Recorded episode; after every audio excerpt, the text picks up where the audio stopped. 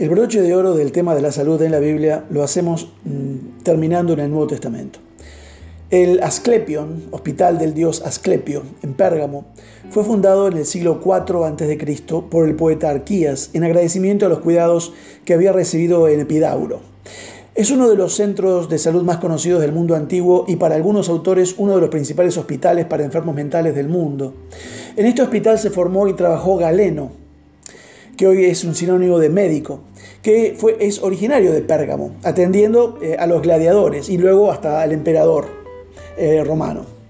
El conjunto recuerda eh, un moderno balneario con sus fuentes, gimnasios y baños, pero cuenta también con un odión donde se celebraban conciertos con el propósito de aplicar una especie de musicoterapia heredera de las corrientes pitagóricas antiguas para la mejora de los enfermos. El hospital estaba rodeado de bosques y jardines en los que los sacerdotes cultivaban las plantas sagradas, de Asclepio, eran plantas medicinales.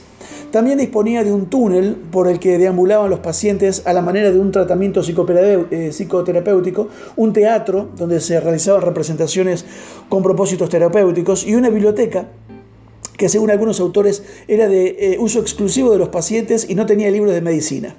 Esta versión parece no concordar con el desarrollo posterior de este santuario hospital como escuela de médicos. La antigua ciudad de Pérgamo, actual Bergama, estaba situada en el noroeste de Asia Menor, en la actual Turquía, a 30 kilómetros de la costa del mar Egeo, en la región de Misia.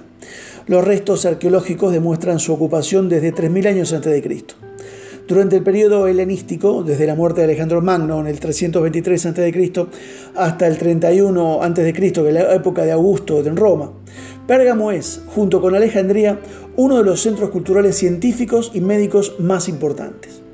La mitología nos describe a Asclepio apoyándose en un bastón con una serpiente enroscada. En el mundo griego antiguo las serpientes se consideraban animales sagrados, diferente al mundo judío, transmisores de la voluntad del Dios y símbolos de, las virtudes medicinales de la tierra. Así, se creía que si una serpiente lamía los ojos de un enfermo podía curarle la ceguera. En ese hospital las víboras se paseaban libremente, los enfermos eran llevados y debían dormir ahí. Las víboras vendrían de noche, imagínenselo, y tocarían a los enfermos y se supone que eso provocaba curaciones. Por eso hoy el símbolo de la medicina es un bastón al cual se enrosca una serpiente. Se sabe por distintas fuentes que el hospital de Asclepio en Pérgamo tenía su entrada una inscripción con la siguiente frase muy interesante. Para la grandeza de todos los dioses está prohibida la entrada de la muerte en esta plaza sagrada. Los enfermos eran examinados, clasificados en la gran puerta, y si no se podían curar, no se les permitía la entrada. Todo lo contrario a hoy.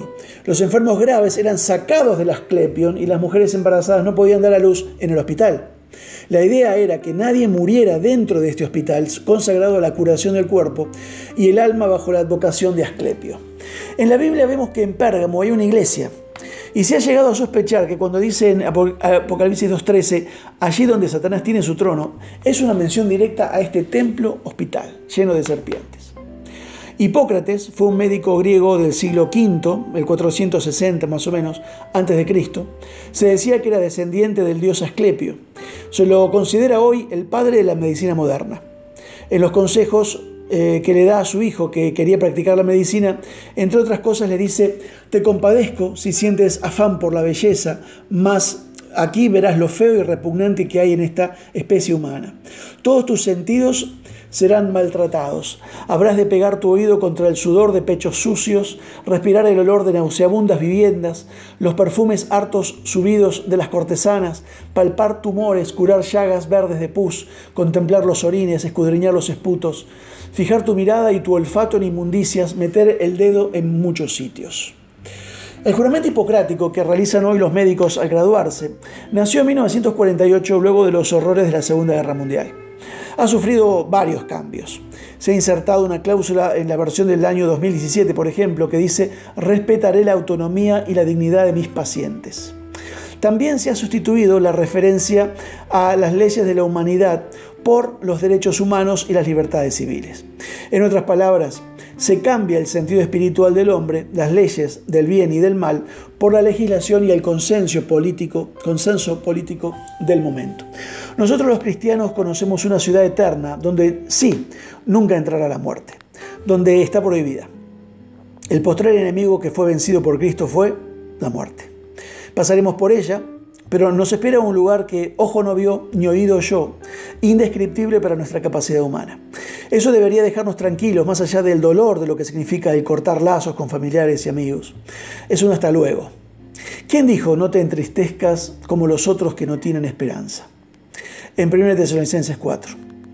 Leí de un arqueólogo que había encontrado lápidas en la región de Tesalónica, en el norte de Grecia, de personajes importantes que, por ejemplo, decían lo siguiente, un día fui alguien, hoy ya no soy, ¿qué importa? Las lápidas son muy gráficas de lo que fue una vida, de lo que se pretende que haya sido. Resumen muchas cosas. Ese desapego a la vida, al vivir el presente, no era lo que Pablo quería transmitirle a estos hermanos. Damos gracias a los médicos en este momento tan particular del mundo, pero como cristianos miremos más allá de toda angustia, despejemos fantasmas. La esperanza de Cristo nos aguarda. Que Dios te bendiga.